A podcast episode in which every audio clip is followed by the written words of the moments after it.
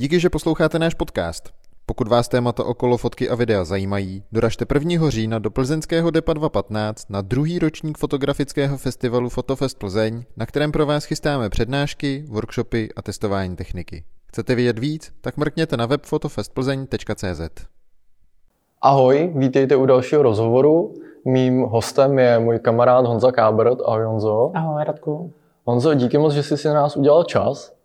Ty seš cestovatel, fotograf, grafik, učitel. Zapomněl jsem na něco? Já myslím, že všechno. Všechno, super. Co jsi hlavně, prosím tě? Já jsem srdcem fotograf a cestovatel, protože to je ta činnost, která mě baví především a povoláním vykonávám to většinu času a takovou tu pragmatickou částí jsem učitel. Jasný. Prozrať nám prosím tě, co a kde učíš? Učím v Karlových Varech na umělecko průmyslové škole, je to vlastně střední škola a učím půlku úvazku informatiku, kterou mám vystudovanou a zbytek učím graficko-fotografické předměty. Mhm. Jak dlouho už prosím tě učíš? Letos je to desátý rok. Super. Kolik tak ti jako už prošlo rukama fotografů a grafiků? No, bude to větší číslo konkrétně úplně nevím, ale myslím si, že to bude kolem stovky, protože my máme 10-15 let skupiny, někdy i míň a za těch 10 let by to odpovídalo. Možná Jasně. i víc než stovka. Máš nějakou zpětnou vazbu, jestli se tomu ty lidi vlastně jako věnují, jestli u té profese zůstávají? Jak u čeho? My máme obory foto, fotku, grafiku, oděvní design a ještě nějaký další. Z té fotky vím třeba o jednom člověku většinou z ročníku, s chodou okolností někdy učí a vrátili se k nám do školy a učí u nás. A u těch grafiků tam vím o víc lidech a z toho oděvního designu tam je taky si myslím větší uplatnění. U té fotky člověk se fakt musí umět prodat, není to jenom u těch fotkách. Jasně. A zmínil se, ten člověk se musí umět prodat. Učíte vlastně i to, jak vlastně jako se sebou pracovat de facto jako značkou v rámci té školy? Máme tam předmět umělecká prezentace, kde se ten marketing probírá ale není to jednoduché se to naučit, na to si člověk musí přijít spíš, myslím, praxí. Když to člověku řeknete prostě v těch 17-18 letech, kdy tam je, tak ne každý to bere vážně a většina těch lidí jsou introverti, takže není to jednoduché. Myslím, já si osobně myslím, že se to nedá úplně naučit, že je to spíš o praxi. Jasný, že si to musíš prožít. Jak jsi se vlastně ty k focení a cestování dostal? K focení jsem se dostal na vysoké škole, kde vlastně v rámci c předmětů jsem si volil ateliérovou fotku. To byl takový můj první, takový moje první setkání s fotkou. To mě vlastně hodně začalo bavit a jezdil jsem na dětské tábory. Tam jsem fotil prostě portréty, všechny moje první brigády vyplaty šly do foťáku. A k cestování jako takovému, k většímu, jsem se dostal v roce 2009, kdy vlastně po vejšce uh, už se mi trošku rozjelo focení svadeb a už jsem měl nějaký lepší příjmy, dalo se z toho něco ušetřit a takový velký se prostě jo, road trip po Americe. Takže jsem se domluvil s kamarádkou, která v té době taky měla podobnou představu.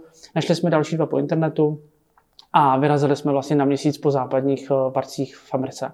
Což bylo pro mě zlomový, protože já jsem do té doby byl zvyklý na takové ty cesty s rodičema, s kamarádem a prostě do Španělska, takové takový ty běžný, kratší dovolený. A tohle pro mě to, to bylo prostě obrovský zlom. Jo. Ta, ta příroda tam, tam člověk přehodnotí, co je slovo velký, jo. protože když vidí ty Grand Canyony a všechny ty, všechny ty národní parky, prostě nádhera a ta svoboda, jako doporučuji rozhodně to každému zažít a u mě bylo jasno, potom jako nešlo už couvnout a každý rok už prostě jsem chtěl cestovat, následovaly takové destinace jako Island, do té Ameriky jsem se pak ještě tři roky vracel, protože tam mě to fakt jako hodně uchvátilo a to byly takové moje začátky, no, takový ten první impuls. S tím, že od začátku prostě bylo jasný, že sebou bereš gír, bereš foťák, bez toho to nejde. No, tím, že jsem byl zapálný fotograf i teďka jsem, tak u mě je spíš ta fotka ten cíl. Já si vždycky vybírám destinaci podle toho, aby se mi tam hlavně pěkně fotilo. Jo, mě hrozně baví plánovat, protože většinou jsem v té skupince, ve které jdem jako ten organizátor a je to zároveň výhoda, protože si můžu vybrat ty místa, které chci vidět já, které se mi hezky fotit, takže to tomu hodně přizpůsobuju ty cesty.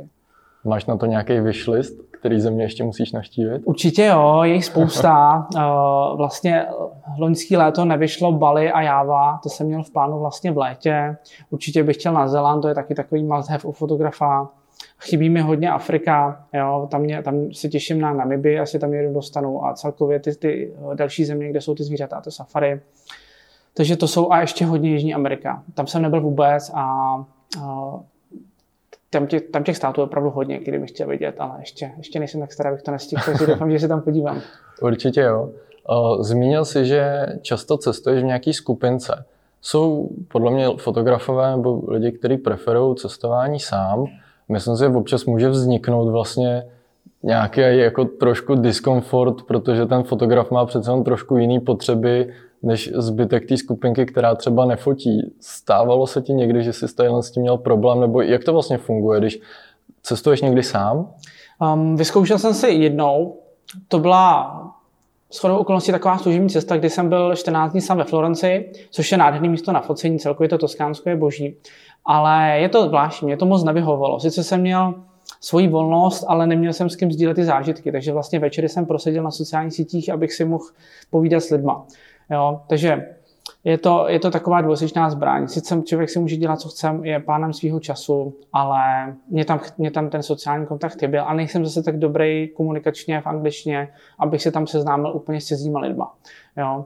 Takže si radši beru nějaký spolucestovatele, který na začátku jsem hodně scháněl na sociálních sítích, protože není jednoduchý sehnat na nějakou větší cestu lidi. Moji kamarádi jsou většinou buď workoholici, tudíž nemají čas, a nebo nemají ty dostatečné příjmy na to, aby si mohli dovolit nějakou, nějakou hezčí dovolenou. Takže jsem na sociálních sítích, mám osobně s tím dobrou zkušenost, eh, negativní jsem neměl víceméně žádnou, ale musím říct, že lidi, co rádi cestují, tak většinou jsou fajn lidi. Jo. Fakt jako uh, moje osobní zkušenosti dobrý. Jezdíme ve skupinkách eh, čtyři, ale zažil jsem i 12 lidí. To už bylo moc, to už bych asi nezopakoval, protože tam to potom ukočírovat není sranda, každý chce vidět přesně něco jiného. Ale ty čtyřčlenné skupinky uh, asi preferuju i v rámci, že se rozdělí náklady na auto třeba, ubytování levnější, a potom, když je člověk někde eh, třeba v té východní Asii, tak se dobře skládá potom na nějaký ty lodě a na ty individuální výlety, že, jste tam, že jsme tam fakt jako sami ta parta a že se nemusíme dělit s nějakýma cizíma lidma, nejsme tam namačkaný třeba na té lodi nebo, nebo cokoliv jiného. Co jsme vlastně i zažili jeden den, že jsme vlastně zkusili nějaký výlet, kde vlastně jako se do toho mohli přidat i jako cizí lidi a bylo to že úplně šílené. Bylo to šílené a myslím, že ta úspora, já nevím, jestli nás to vyšlo každý hlavně o tři stovky na český korun, že to za to nestálo. Jo. Takže, takže tyhle ty masové akce, kdy se vás snaží dostat na tu lodičku co nejvíc lidí, aby prostě ušetřili, tak já za sebe to nedoporučuji. Radši si připlaťte a pak uh, ušetřte třeba na jídle doma. Nemluvě o tom, že potom je můžeš třeba přemluvit, aby si třeba malinko jako pozměnil ten itinerář, protože se stává, že ty lodě že jezdí stejnou trasu a ráno prostě z přístavu vyráží těch lodí 10, 20, tadyhle mluvíme konkrétně o Filipínách. Mm-hmm Jo, takže to si myslím, že taky může být dost dobrý tip, jak Přes, se dostat k lepším tak. fotkám. Jo, dost času se stává, že jste prostě na místě, kdy máte nějakou, nějaký program vymyšlený šnorchlování nebo prostě nějaký ostrůvek a vás to místo třeba nezaujme, nebo vás nebaví šnorchlovat. A ve chvilku, kdy si to proněmete v té skupině a domluvíte se, tak prostě jdete jinam a jste dlouho na tom místě, který vám se líbí. Takže určitě ta individualita je dobrá. Ve chvilku, kdy jste třeba v páru, tak eh, to už jsem taky zažil, že jsme prostě zkoušeli na skupinách najít další páry, co tam jsou a domluvit se s nima. Taky to jde. Jo. Určitě lepší, eh, než, než se potom nadspat na nějakou předspanou loďku nebo na nějaký, na nějaký autobus nebo cokoliv jiného. Jsou nějaký konkrétní sítě, které ti v s tom hledání pomohly? Já jsem vždycky hledal prostě na Facebooku. Jo, konkrétní destinaci, nebo jsem napsal prostě, eh, že, že budeme v tom a tom termínu se pohybovat tady na tom místě a ty lidi se většinou ozvali. Pamatuju si přímo na ty uh, road tripy po Americe, že byly stránky, ale dneska se to většinou přesunulo všechno do skupin na Facebook.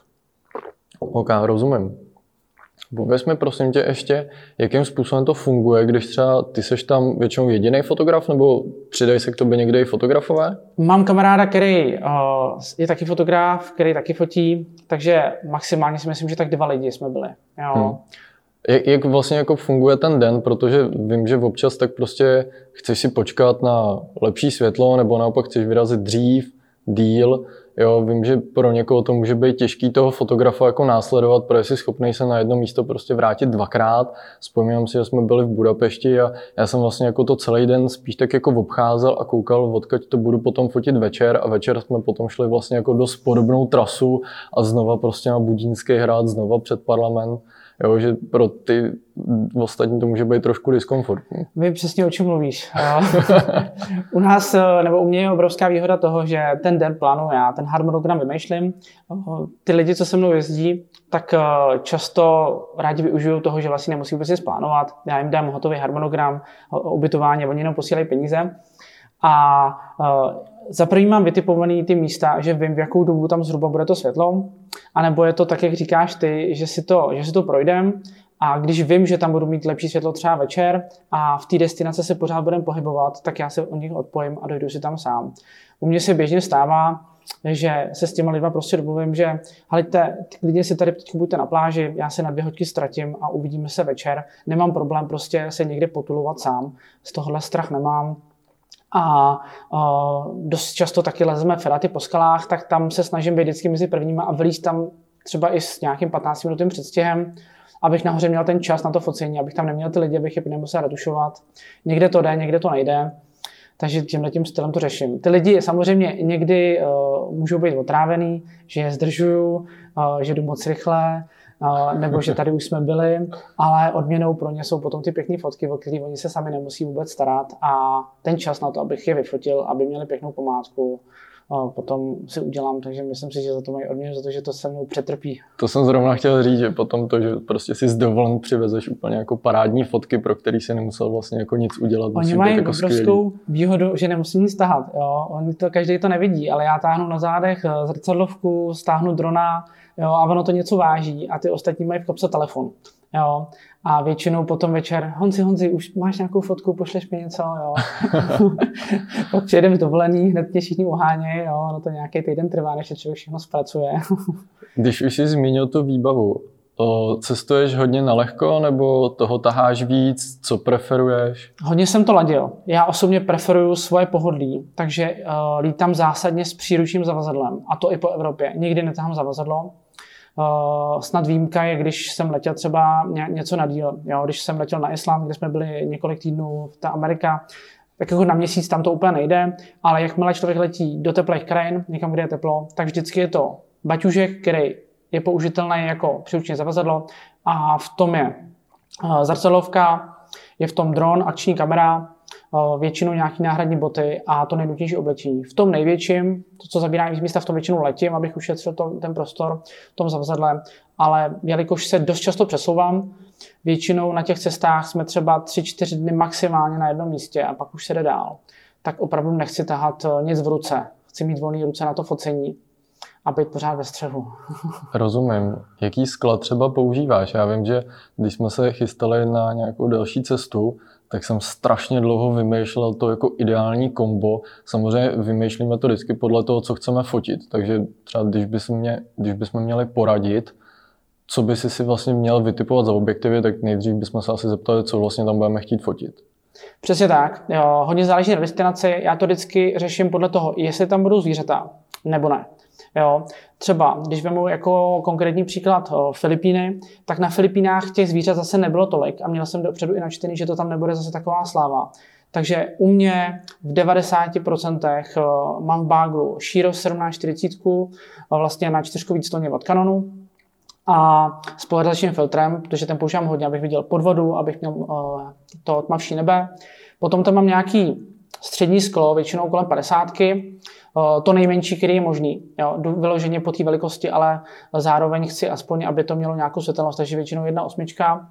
To mám na takový ty streetovky a momentky, když chcete udělat nějaký hezký portrét na, na rozmazaném pozadí. A ve chvilku, kdy vím, že tam ty zvířata budou, tak vemu teleobjektiv. Ale to byla výjimka a měl jsem ho sebou třeba na Islandu, kde jsem chtěl spíš jako detaily v krajině a měl jsem ho sebou v Tajsku.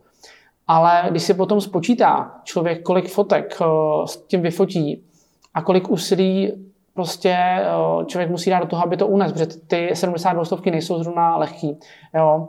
I když máte třeba na čtyřkový sloně, tak zabírá to v tom bagu docela dost místa. A u mě to bylo fakt třeba 10 eh, fotek z 200. Hmm. Jo. Takže dneska už teleobjektiv netahám víceméně vůbec. A jezdím jenom s tím šírem a s tou 50. Já tadyhle to vlastně vyřešil díky tobě kombem telekonvertoru a pevný 135. Jo, protože mi přijde, že třeba na ty streetové momentky a podobně, tak preferuju od toho být trošičku dál, takže si vlastně tahám šíro, 135 a když vím, že se jako může schylovat k focení třeba nějakých jako akčních sportů, třeba surfování a podobně, tak si tam k tomu přihodím ten konvertor a rázem prostě mám 270. Ty jsi zmínil ten sport, tam si myslím, že to, bez toho teleobjektivu se prostě neobejdete. A ta 135 to je, to je úžasný sklo, to je jedno z nejlepších skl, co jsem od Canonu měl v ruce. Ono je hrozně kompaktní a já osobně jsem to sklo miloval. Jo, já jsem s tím fotil dlouhodobu svatby. Na tom cestování jsem úplně využití eh, nenašel, ale je to tím, že já osobně nefotím sport, ale jak říkáš, jakmile je sport, tak ten odstup prostě potřebujete. Máš zváženou tu výbavu? Víš, kolik ti to váží vždycky? Uh, nevážil jsem to nikdy, takže, takže tohle to nevím. A zvážili ti někdy batoh na letišti? Zvážili mi batoh a myslím, že do toho limitu se nevejdu skoro nikdy, jo, protože tam mám narvaný ty věci, ale jsem smířený s tím, že kdyby náhodou paní měla nějaký problém na přepážce, tak to prostě narvu na sebe. Já jsem to docela dost velký pankáč, takže uh, zkouším to a když to nevíde, tak si vezmu tři trička a čtyři mikiny. Nechali už tě to někdy vyskládat třeba? Ne, naštěstí ne. Zatím, zatím jsem měl samý pozitivní zkušenosti. On ten bagel, uh, co mám, tak vypadá celkem malý. Až budete vybírat cestovní bagel, tak zaměřte se i na barvy, protože ty tmavší barvy působí menším dojmem než ty, než ty barevnější větší. Jo. Uh, kamarád jednou jsem zažil, že měl úplně stejný batok jako já, ale měl světlou barvu, já mám tmavě modrý a jeho to nechali uh, zvážit a mě ne. Přitom já jsem ho měl viditelně plnější, ale jenom ta barva, prostě hmm. ten optický klam tam je. A cestuješ s fotobatohem nebo máš prostě normální batoh a máš to v tom naházený? Jezdil jsem s fotobatohem, ale já jsem tam potom dostal to oblečení, takže jsem ty vnitřní přepážky ve výsledku stejně mohl, stejně jsem mi musel vytáhnout. Takže dneska jezdím s takovým outdoorovým běžným batohem, s tím, že dolů si prostě schovám, do oblečení si zamotám foťák eh, s objektivem, eh, dron je schovaný v pouzdře a zbytek je prostě fakt jako naházený oblečení. Hmm. A z boku jsou zastrčený boty. Mně se jednou stalo, že mi vlastně jako ten bagel zvážili, jsem měl 40 litrový batoh a oni prostě, že je to tak těžký, že neexistuje, aby jsem si to vzal prostě nahoru. Tak já jsem samozřejmě začal jako úplně hystericky vysvětlovat, že je tam prostě technika za strašnou raketu a že prostě za žádnou cenu to nejde. Nakonec to dopadlo tak, že mi nechali vyskládat veškerou tu techniku, mohl jsem si vytáhnout plátěnku, do které jsem veškerou tu techniku dal a nechali mi zvážit ten samotný batoh. Takže já jsem fakt jako vyndal úplně všechno. Do posledního kablíku jsem to vyndal do té plátěnky a to mi zachránilo, protože v ten moment ten batoh měl prostě těch, já nevím, jestli chtěli 6 kg nebo 8 nebo 7 a do toho jsem se vešel, takže v ten moment jsem prostě měl ten batoh a k tomu to plátěnku. Takže to bylo to, co mi zachránilo. Ty jsi mi připomněl, zažil jsem jednou, kdy se netvářila moc hezky jako o, na tu váhu a vím, že jsem vyndal foťák a pomohlo to, že jsem ho prostě v ruce přes rameno. Ona, ono, když si tam dáte to nejtěžší sklo a Jasně. ten foťák, jako ty fufermy zase tak, takhle houčky nejsou. Takže tam to pomohlo. A ještě jedna celkem podstatná věc, spousta cestovatelů a fotografů lítá se stativem. A já teda nejsem stativový člověk vůbec. Jo, ač mám rád noční fotku, nebo celkově jako fotím nějaký statický nedelší expozice fotky, tak uh, vždycky jsem si poradil s tím, že jsem si to poskládal prostě z kamení, nebo jsem to položil na popelnici, nebo cokoliv jiného. Mobil peněženka jsou nejlepší přesně, stativy. Přesně tak. S tím tam si vždycky člověk poradí a člověk musí umět improvizovat. Protože s tím stativem už by byl potom do kabinového zavazadla problém, už je to prostě nějaká pevná překážka nebo pevná část velká, která by mohla být považovaná za zbraň. Nějakou dobu jsem vozil ten, tu, tu gorilu, takovou tu chobotničku. Hmm. To bylo, to bylo fajn, když si člověk chtěl vyfotit fotku a neměl tam nikoho po ruce, že to přiděláš na, jako na větev, ale od té doby, co tam s dronem nebo mám akční kameru, tak tu fotku si radši udělám z toho a mám jistotu, že ta fotka bude taková, jak já, jako tu fotku já chci, protože určitě známe všichni, jak to dopadá, když dáte někomu cizímu, aby vás vyfotil. Když chcete fotku na šířku, on to při druhé fotce otočí na výšku.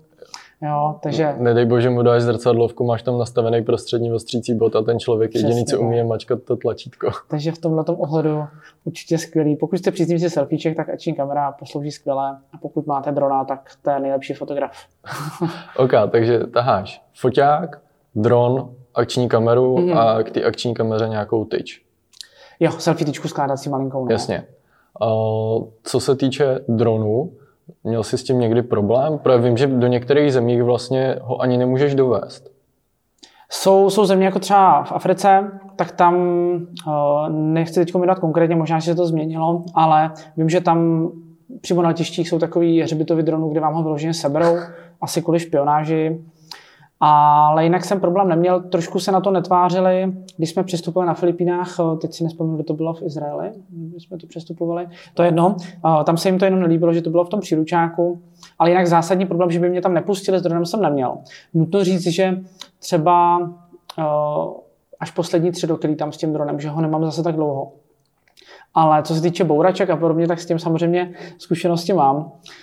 Co si budeme povídat, každý, kdo měl prvního drona, tak nebo já většinu lidí, co znám, tak prvního drona někdy utopili nebo s ním někde praštili do stromu. Protože na začátku si každý dává pozor, ale ve chvilku, kdy už si myslíte, že to umíte, tak se ten pozor přestanete dávat a začnete se soustředit na tu fotku a ono potom při nějakým couváním nebo když jste v nějakých horších klimatických podmínkách, tak se to potom začne chovat trošku jinak.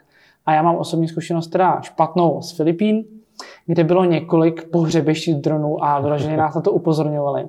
Tam jsou nádherný uh, takový laguny, kde je ale dost silný magnetický pole. A já jsem si teda dával pozor, naštěstí se mi to stalo až poslední den, za co jsem fakt rád, protože nerad bych přišel od toho drona zrovna na těch Filipínách, tam je to fakt jako ze vzduchu nádherný. Ale bylo tam u nějakých termálních pramenů zase silný magnetický pole. Já jsem od toho dronu byl 3 metry, 4 možná, vzlítl jsem a ten dron prostě se splašil a letěl si kam chtěl nešel ovládat a do prvního stromu, co byl po cestě, naboural. No a pod tím stromem nebylo nic jiného než termální jezítko, který bylo asi o 200% slanější než ještě moře. A to byla samozřejmě konečná pro toho drona. Naštěstí karta všechno, všechno to přežilo, stihli jsme ho vytáhnout, ale i když jsme drona vysušili a opravili, tak uh, už jsem to potom nechtěl riskovat a rozporodil jsem to na součástky. Jasně. Dneska mám dalšího drona, uh, se kterým tak neriskuju ale pořád je pro mě priorita prostě ta fotka. Dodržuji samozřejmě pravidla, ale největší nepřítel samozřejmě vítr a nad řekama, třeba mezi stromama, tak eh, se snažím nelítat vůbec. Jo, nad mořem lítám hodně, takže vyhybat se těm překážkám a vnímat, eh, vnímat to počasí. Námraza, jo, ať se to nezdá, tak eh, ten dron, když mu nabrznou vrtule, tak prostě se neudrží v vzduchu, začne klesat, takže i s tím je třeba jako nutno počítat, já s tím zkušenost taky mám. Takže to tak, no, tohle k tomu hlítání s dronem. No. Prozrať nám prosím tě ještě, jaký ty drony ti prošly rukama, protože se bavíme že jo, o těch menších droníkách. Já jsem vždycky preferoval DJI Mavicy. Eh, zkoušel jsem Mavica Pročku jedničku, ale na mě to bylo moc velký, zabíralo to moc místa, bylo to moc těžký, takže první volba pro mě byl Mavic R1, hmm. což byl po fotografické stránce pro mě dostačující dron, myslím si, že fotky to dělalo pěkný i video, ale uh, je obecně známo o něm, že měl problém se signálem, takže se mi často stalo, že prostě i když jsem měl přímou viditelnost, tak uh, tím, že to bylo přes Wi-Fi, tak to byla bída, ale nafotil jsem s tím spoustu krásných fotek a rozhodně mi to za to stálo, i když jsem zhruba po roce o něj přišel. Další dron, už jsem zvažoval něco levnějšího, protože přece jenom, když vám spadne dron za 30 tisíc, tak úplně nechcete o něj přijít znova. Takže jsem šáhal po Mavic Minikovi, což je dron za 10 tisíc a myslím si, že pro většinu lidí, kterým jde o fotky a umí postprodukci, tak je to dron dostačující. Jo. Ve větru je to bída, nemá to RAV, ale uh, když se s tím zžijete a naučíte se s tím pracovat a přizpůsobíte tomu, tomu postprodukci, tak i z toho JPEGu jde na co vytáhnout. Pro mě na 27-palcový monitor a na sociální sítě jsou ty fotky dostačující. Jo, takže já jsem s tím víceméně spokojený. Omezíte protisvětlo, protože prostě eh, z toho hravu nevytáhnete ty, ty highlighty, ale já jsem s tím dronem víceméně spokojený a z hezkého počasí z toho lezou fakt moc pěkné fotky.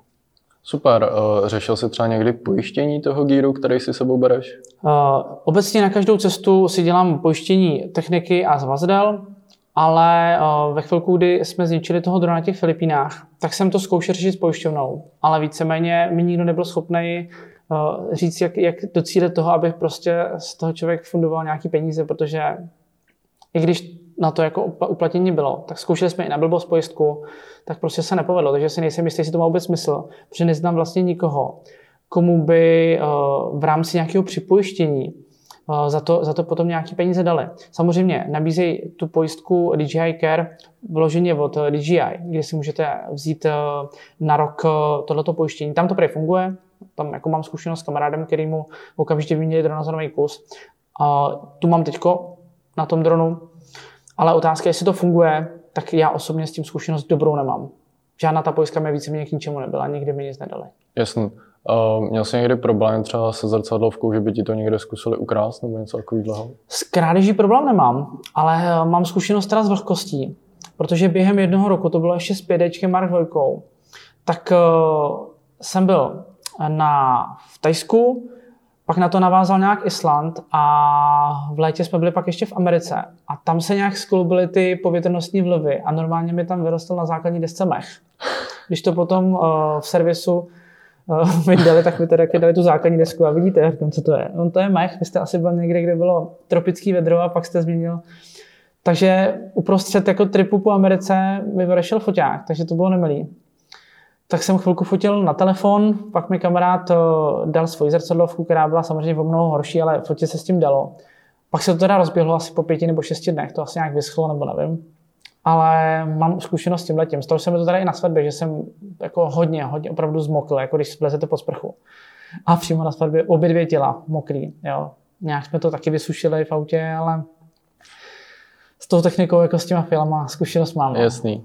Já vím, že občas, když jsme natáčeli někde ve velké zimě, tak jsme potom dávali pozor, když jsme přešli do tepla, tak jsme tu techniku většinou nechávali prostě nějaký čas vorazit, že jsme ji třeba hned nezapínali, kdyby ti tam něco že skondenzovalo a podobně.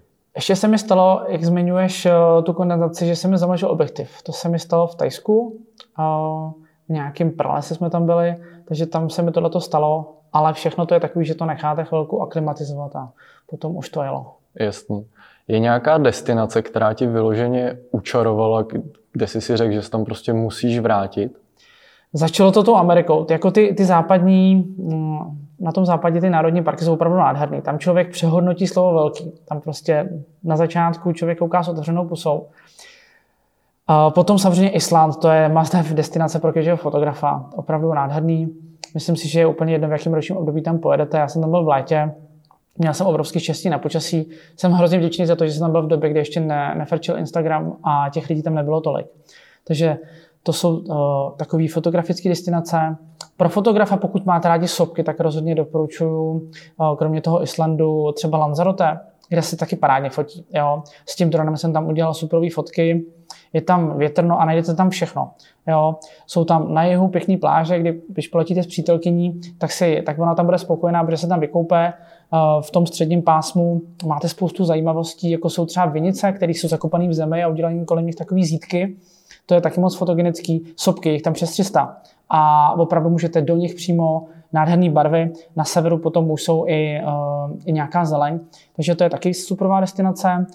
A od nějakého dobu roku 2014 jsem potom v zimě začal lítat ty exotické destinace a tam určitě pro mě bude vždycky v srdci mít uh, místo Tajsko. Jo. Čím víc na jich, uh, tím, tím líp si myslím.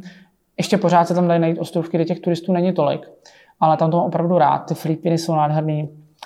A co se týče Evropy, pokud nemáte třeba dostatečné finance na to, abyste se podívali dál, tak za mě Dolomity. To je to je místo, kam bych se z fleku odstěhoval. Já koukám každý rok na, na nemovitosti tam, že bych tam koupil nějakou chatičku. A tam, když jsem se podíval poprvé, tak to byl další zlom v mém životě. A rozhodně jako celkem, celkově Alpy a Dolomity jsou nádherný. Jo. Celá ta Evropa. Ono na začátku hodně cestovatelů kouká spíš jako za hranice Evropy. Byl jsem na tom úplně stejně a kouká po takových těch velkých věcech ale nakonec zjišťuje, že i v té Evropě to máme fakt jako nádherný. A já si myslím, že třeba Yosemite národní park je sice větší, co se týče těch skal, ale s eh, Dolomitama je to naprosto srovnatelný a i když se člověk podívá do filmu, tak Cliffhanger se netočil v Americe, Cliffhanger se točil v Dolomitech. Jo, takže i oni moc dobře ví, kde to je krásný. Super. Uh, už jsme si řekli, že cestuješ relativně na lehko. Uh, snažíš se cestovat low budget nebo ve chvíli, kdy už prostě vycestuješ, tak si v té destinaci prostě snažíš jako dopřát jak hezký ubytování, tak prostě skvělé jídlo. Jak tadyhle to máš? Volím takovou střední cestu. I z důvodu, že nás cestuje víc, tak cestujeme v partě kvůli tomu, aby jsme ušetřili. Takže většinou bereme čtyřduškový pokoje, aby jsme se podělili. Já osobně, čím jsem starší, tak už preferuju klimatizaci v těch eh, destinacích, kde je opravdu vedro. Jo, tam tyhle ty věci oceňuju. Jsem taky rád za nějakou eh, čistější sprchu ale samozřejmě zažil jsem i místa, kde jsme prostě spali na zemi mezi švábama. Na Islandu jsme spali celý 14 dní prostě ve stanu. Tam to, tam to moc ani jinak nejde, ale jako to je prostě jiný svět, takže tam, tam to za to stálo. Ale vyloženě, že bych si kupoval drahý hotely, tak s tím, s tím asi zkušenost úplně nemám. Jsou destinace, kde to bez toho nejde. Jo? Třeba v té Americe, tak jako v New Yorku, moc levný hotel, pokud tam chcete bydlet 10 dní tak, a nechcete bydlet úplně ve špíně, tak to zase taky nejde. Jo? Ty čtyřlužáky, tak tam jako dá se ušetřit, ale já jsem osobně tam bydlel kousek od Central Parku, byla to docela díra a i tak to stálo 25 tisíc na tři dny. Jo. Jasně. Když potom člověk si odpustí tu vzdálenost a ubytuje se třeba v Jersey, což je přes řeku, tak tam už se dostanete za stejnou částku třeba na 14 dní. Jo. Takže jde to a Uh, taky jsme dělali to, že když jsme byli třeba 14 dní na cestách, tak ty poslední dny si člověk dopřeje ten odpočinek, hlavně když se cestuje s holkama, tak uh, oni si chtějí trošku užít a i nám, chlapům, ten odpočinek přijde občas hod. Takže jeden, dvě noci v nějakém lepším hotelu ano, ale většina dovolený nebo většina té cesty jsou nějaký baťuškářský hotely. Jasný, rozumím. Honzo, uh, buď tak hodnej a řekni mi ještě, jak to máš třeba s oslovováním lidí, když třeba chceš jako mít nějaký fotky s místníma, jestli s nimi prostě zkoušíš nějakým způsobem jako interagovat, nebo jestli spíš jako držíš dál a jenom si uděláš nějaký jako momentky z povzdálí? Já bych to řekl takovou, jsou dvě situace. Jsou fotky, které chceš a uděláš pro to všechno. Takže když eh, tu fotku fakt chci, tak, tak to risknu a na drzou si to vyfotím. Jsem schopný kolikrát vlíz i někomu na pozemek, prostě když je to pro mě atraktivní a jde to. A pak jsou ty druhé situace, kdy prostě to člověk chce zkusit a chce, chce spíš tu emoci, aby se ten člověk na něj pousmál, anebo aby zvedl oči, když kouká do spod a tam to většinou dělám. Takže naznačím tím foťákem a podle toho, jak na mě ten člověk těma očima zareaguje, tak to zmáčknu nebo to nezmáčknu. A nebo ve chvilku, kdy ho vyfotím a on se na to třeba moc netváří, tak si u něj aspoň něco koupím. Protože většinou jsou to nějaký trhovci nebo, nebo podobní lidi a tím, že u něj utratím nějaký, i když třeba malý peníz, tak se odděčím za to, že mi věnoval ten pohled na tu fotku. Chtěli po tobě třeba lokálové někdy jako peníze za to, když se je vyfotil? Chtěli, většinou v těch hodně chudších zemích, jo, v dominikánské zkušenost, v Dominikánské republice mám zkušenost tu, že když mě právě viděli, že mám drahý foťák, protože oni už jsou naučení a už víš, že je tam červený proužek na, fotce, na, tom, na tom objektivu, takže to něco stojí, tak taky hned nastaví ruku. Jo? Ale hrozně záleží na vás, jo? jestli jste ochotní jim něco dát, protože ono, když dáte jednomu, tak pak se přihnede v dalších. A pak mám podobnou zkušenost eh, třeba v té Africe, v Maroku, kde ty trhovci vyloženě se někteří dožadovali, tak si aspoň něco koup. Jo. Člověk s tím počítá, ale chvilku to třeba trvá, aspoň si tu fotku zkontroluju. Ale stalo se mi to. Ukazuješ jim třeba tu fotku, kterou si vyfotil? Dětem ano, ty to většinou chtějí vidět. Jo, v Tajsku jsem to zažil i na těch Filipínách, že prostě ty lidi jako chtějí nakouknout a jsou takový rostomilí ty děti, takže ty si rádi podívají. A zažil jsem, že jsem jim to i poslal. Ale s dospělýma, tak ty většinou na to úplně náladu nemají a těm jsem tu fotku nikdy neukázal. Jasně. Mně se stalo, že jsem na Sri Lance coural rejžovým, čajovými plantážema a objevil jsem právě prostě úplně zapadlou vesničku, kde si děti prostě hráli, prostě hráli nějaký kriket. A já jsem právě jako udělal pár fotek, začal jsem jim to na tom foťáku ukazovat. V ten moment už jsem jich měl prostě na sobě asi deset a pak jsem byl jako hrozně rád, že přišel nějaký prostě jejich dědeček, který mi jako vysvobodil, protože každý už si chtěl na ten prostě foťák šahnout, každý už tam prostě chtěl něco jako zkoušet. A já jsem si říkal, tam odsaď už se prostě jako nedostanu. No, mám podobnou zkušenost z Dominikánské republiky, kde jsem fotil baseball teda po změnu. A jak říkáš, oni se na tebe sesypou Jenže ty jsi v zemi, kde prostě je běžný, že toho turistu okradou a máš ten, máš ten respekt a trochu se bojíš a ve chvilku, když máš omontaný nohy dětma a začnou ti tam jako šátrat po kapsách, tak z toho člověk má trochu strach. Nemám s tím osobní zkušenost, nikdy mě neokradli, díky bohu, takže v tomhle ohledu jako nemůžu, nemůžu soudit, ale jsou Já. takový přítomný ty, ty některý lidi. No. Jo, jako v téhle bych radil být otevřený, protože se kolikrát i dostanete prostě do situací, kam byste se prostě nějak nikdy jako neměli šanci dostat. Nebo se nám stalo, že nás prostě jako vzali třeba i na místní jako svatbu a vždycky to bylo díky tomu, že jsme jako s těma lokálama prostě jako navázali trošičku nějaký jako blížší vztah, že jsme se trošičku jako zajímali, že jsme jako nechtěli být jenom v té roli jako toho dalšího turisty, ale ve chvíli, kdy nás prostě jako přivítali a byli na nás hodní, tak jsme že chtěli být jenom třeba na ně. Tak ve chvíli nám třeba připravili prostě jako skvělou večeři, když jsme se vrátili z nějakého výletu, tak jsem potom šel a koupil třeba nějaký pivka nebo něco a to jsem tam přinesl, třeba zrovna na těch Filipínách, tak ten alkohol pro ně byl jako relativně jako drahý a nedostupný a to mi přišlo, že úplně jako prolomilo ledy a najednou se jako dozví že, spoustu nových věcí. Jsme teď připomněli ještě, my jsme spolu zažili skvělý zážitek, na to fakt hrozně nás vzpomínám, když jsme na Filipínách tam vlezli do takových těch eh, místních favel, to jsou takový ty plechové domečky prostě na vodě. A oni tam hráli basket, jo. Těžko říct, kolik jim bylo, protože na těch Filipínců, no, u nich to nejde moc poznat, ale prostě byl to takový myšmaš takových mladých uh, teenagerů a možná i jejich tačků. A teď jsme se prostě ocli na takový jako návsi, obklopený plechovými domečkama u vody. A už ani nevím, kdo to, kdo to spunktoval, že, jsme, že jste si tam prostě začali hrát basket s nima. Já jsem vás u toho fotil.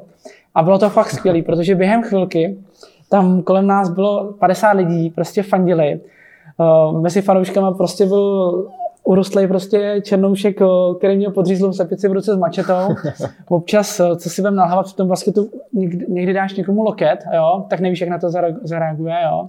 Takže kdyby chtěli, tak se nedá se si u nás nikdy nikdo neví. Ale ve finále jako to byl fakt super zážitek a jako ty emoce a vidět ty lidi prostě v tom svém přirozeném prostředí, bylo to skvělý. Tam jo. jsem si zvrknul kotník. Pro tebe ten zbytek dovolený naštěstí už to byl taky konec, tak už to bylo jako i tvoje zkušenosti s nemocnicí byly velice výživný. Jo. Ale myslím si, že na ten zážitek nezapomeneš, no. To určitě ne.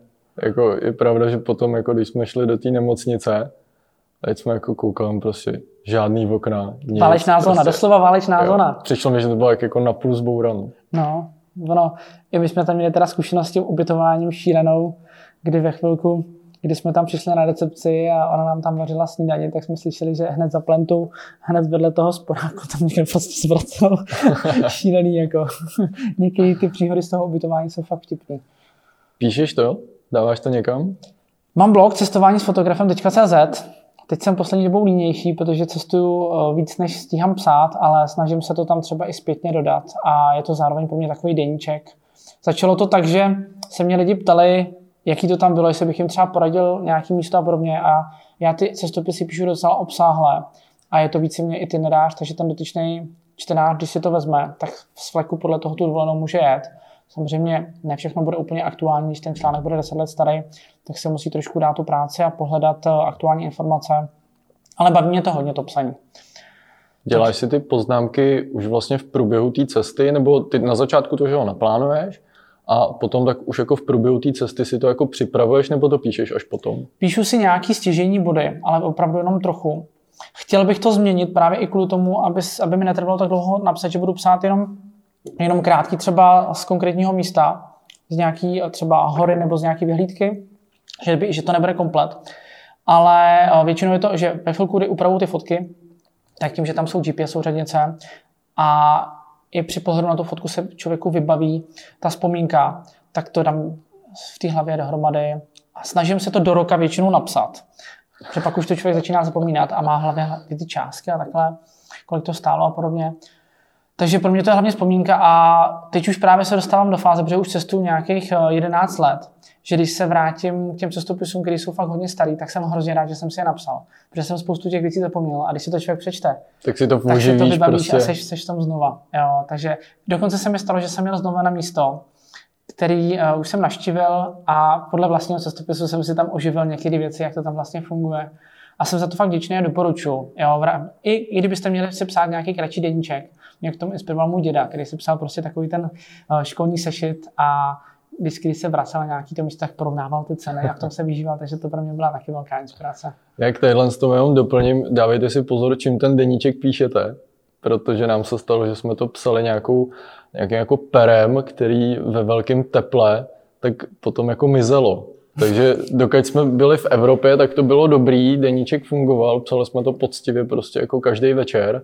No a potom tak jsme přeletěli do tepla a v jeden moment tak jsme zjistili, že nám půlka toho deníku zmizela. Hmm, to je pěkný. Ale co je taky ještě super, co je obrovská výhoda, když máte svůj, svůj blog, tak uh, já zjišťuju, že si častěji ty fotky prohlížím u sebe na blogu, než tu plnou kvalitu v tom počítači, protože přece jenom na tom webu to má člověk pořád před ruce. A nikdy nevíte, kdy se dostanete prostě na tohle téma, třeba u kamarádů nebo u známých, tak to většinou otevřete na tom webu. Jasně. A je to pořád ruce, to nemusíte to hledat, na tom webu to nejdete rychle, než někdy na externím disku. Takže i na úkor kvality si častěji prohlížím svoje fotky na svém webu. Děláš z těch cest třeba fotoknížky? Jo, určitě. Snažím se to mít a je to úplně jiný zážitek. Když se potom sejde rodina nebo nějaký přátelé, tak uh, u nás doma si to prohlížíme a i většinou třeba, když člověk cvičí a potřebuje se vydechat, tak si vždycky vytáhnou z knihovny nějakou knížku a pro listu. Teď to dělám docela často, když, když právě nemůžeme cestovat, tak uh, určitě doporučuji. Nikdy nevíte, kdy se vám s těmi datama něco stane. Přijdete, nedej bože, prostě o disk, uh, i o zálohu a ten papír, pokud se nestane požár nebo něco, tak vám zůstane. Teď se mi krásně nahrál. Zálohuješ během těch cest rovnou ty fotky? Taháš sebou i komp nebo ne? Uh, tahám sebou malýho Era 11, na tom mám většinou ty fotky, plus ještě na té kartě, ale že bych to zalohoval někomu do cloudu, to většinou ty podmínky na tom moc nejsou tam, no, že by ten internet byl dostatečný. Takže jenom tady ty dvě zálohy. No. Jasný.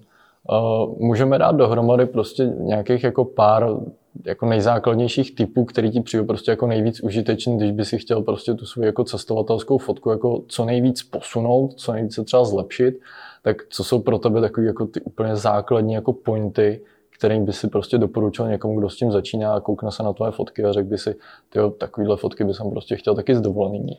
Tak já si myslím, že dost typický pro moje fotky je právě použít polarizačního filtru. To tu fotku, kor, když je člověk někde, kde jsou vodní plochy, posune docela do dopředu. Člověk vidí pod vodu, to moře má úplně jinou barvu a stmaví se vám vlastně obloha, máte kontrastnější celkově tu fotku. Takže to je první věc, kterou bych určitě doporučil. Další věc je samozřejmě světlo. Jo. Já nejsem stávací typ, takže u mě moc východovky, jo, východ slunce nezažijete, ale dám si tu práci přes ten den, naskautuju si ty místa a co jde, tak se tam vrátím třeba v podvečer nebo třeba na nějakou noční fotku, kdy tam je mít lidí. Takže to je uh, určitě další věc, volba světla. No a potom hrozně záleží, jaký ohnisko vám sedne. Jo? Já fakt obrovsk... většinu času fotím na to šíro, ta 17 mi fakt sedí. Takže vtáhne vás to víc do té do fotky, do toho prostoru. No a potom samozřejmě to místo jako takový. Já hodně rád lezu, jo, jak jsem zmiňoval, milu dolomity a jsme tam každý rok několikrát do roka. Takže jako už to, že si vylezete na nějakou horu a uděláte si třeba fotku z místa, kde nefotilo tolik lidí, protože dá nějaký úsilí tam vylíst a nedojedete tam autem, tak i to může být si myslím jako dost důležitý, uh, že budete mít prostě nějakou originální fotku trošku. Jasně. Předpokládám, že hodně hraješ s perspektivou. Ve chvíli, kdy ta nešáhneš vyloženě po dronu, tak fotíš prostě normálně z toho jako pohledu, když stojíš, nebo vždycky se snažíš třeba být v oku zvejš, v oku sníž. Jak to je to máš? Čím vejš to jde, tak tím vejš jdu. Takže kdykoliv někam přijedeš, prostě jak už koukáš, kam můžeš vylézt. Přesně tak, to je, to je většinou první. A toho drona, jak jsi řekl, tak já ho používám třeba i, abych se rozlít. Když Jasný. jsem někde v nějakém místě, kde není vyloženě někam koukat, tak vylítnu a rozlídnu se, tady je vodopád, tady je skála, uh, dá se na tu skalu vylít, doletím k té skále, podívám se, hm, tam vylezu, dobrý. Takže i na to skautování toho prostředí. Já celkově toho drona, každý, kdo o něm uvažuje, tak ho doporučuji a kupte si ho co nejdřív, protože já si myslím, že nám to zakážou jo, nebo že to omezení bude čím dál tím striktnější, protože ty drony jsou hrozně dostupné dneska. Ale má člověk s tím obrovskou svobodu a ve chvilku, kdy najednou čuchnete z té prostě ptačí perspektivě, mě třeba začalo strašně bavit jezdit po zámcích pohrady v České republice, protože jakmile to člověk vidí ze zhora, tak eh, má úplně novou motivaci. Jo? Ze spoda ten zámek je samozřejmě krásný, ale nevždy ho vidíte tak hezky jako z toho letadla. Takže pro mě ten dron jako fakt uh, obrovsky mě to namotivovalo k tomu focení zase cestovat ještě víc a fotit ještě víc. Rozumím, super. Uh, můžeme se pobavit třeba o tom, jaký parametry používáš při focení, když hodně fotíš krajiny třeba, tak jaký by byly prostě ty nejzákladnější typy, kam ostřit, jak to vyclonit?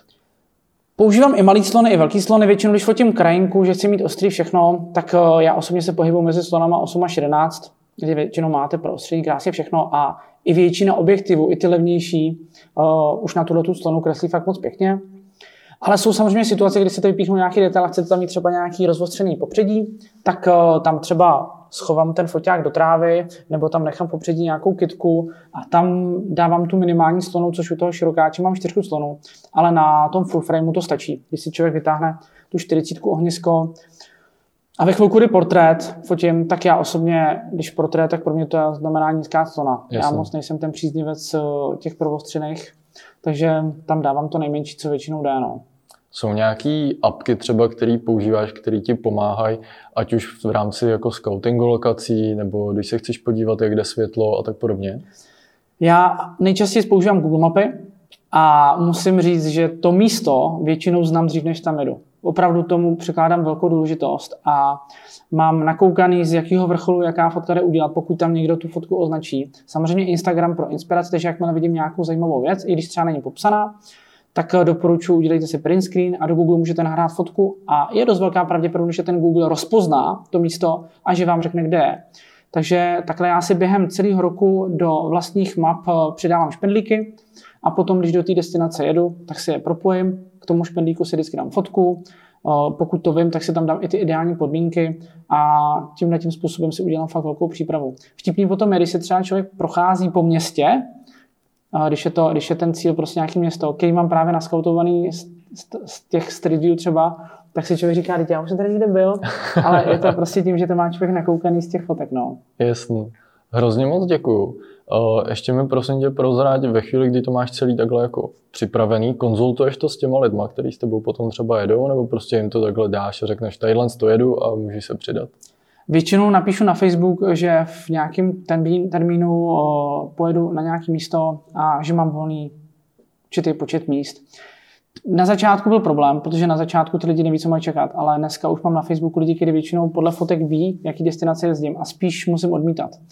Dokonce můj sen, nevím, jestli se to někdy podaří, je, že bych chtěl nějakou agenturu, kde budu prostě vozit lidi, kteří baví fotit po destinacích, které už budu dost, dost dobře znát a budu tam dělat třeba nějakou fotošku nebo podobné věci. Ale konzultace, samozřejmě zeptám se na jejich názor, co by třeba chtěli vidět, ale ve většině případů to nechají na mě, nebo chtějí vidět podobné místa jako já. Protože ty nejhezčí místa, pokud to za to stojí, tak samozřejmě chceme vidět všichni podobný. Jo? Ale já se snažím potom najít třeba i něco okolo, co třeba úplně není tak zabitý turistama. Jasně, super. Hrozně moc ti děkuji za rozhovor. Já taky děkuji Bylo za to skvělý a budeme se těšit potom zase na nějaký další výlet. Super, tak jo. Díky, měj se krásně. Ahoj. Ahoj.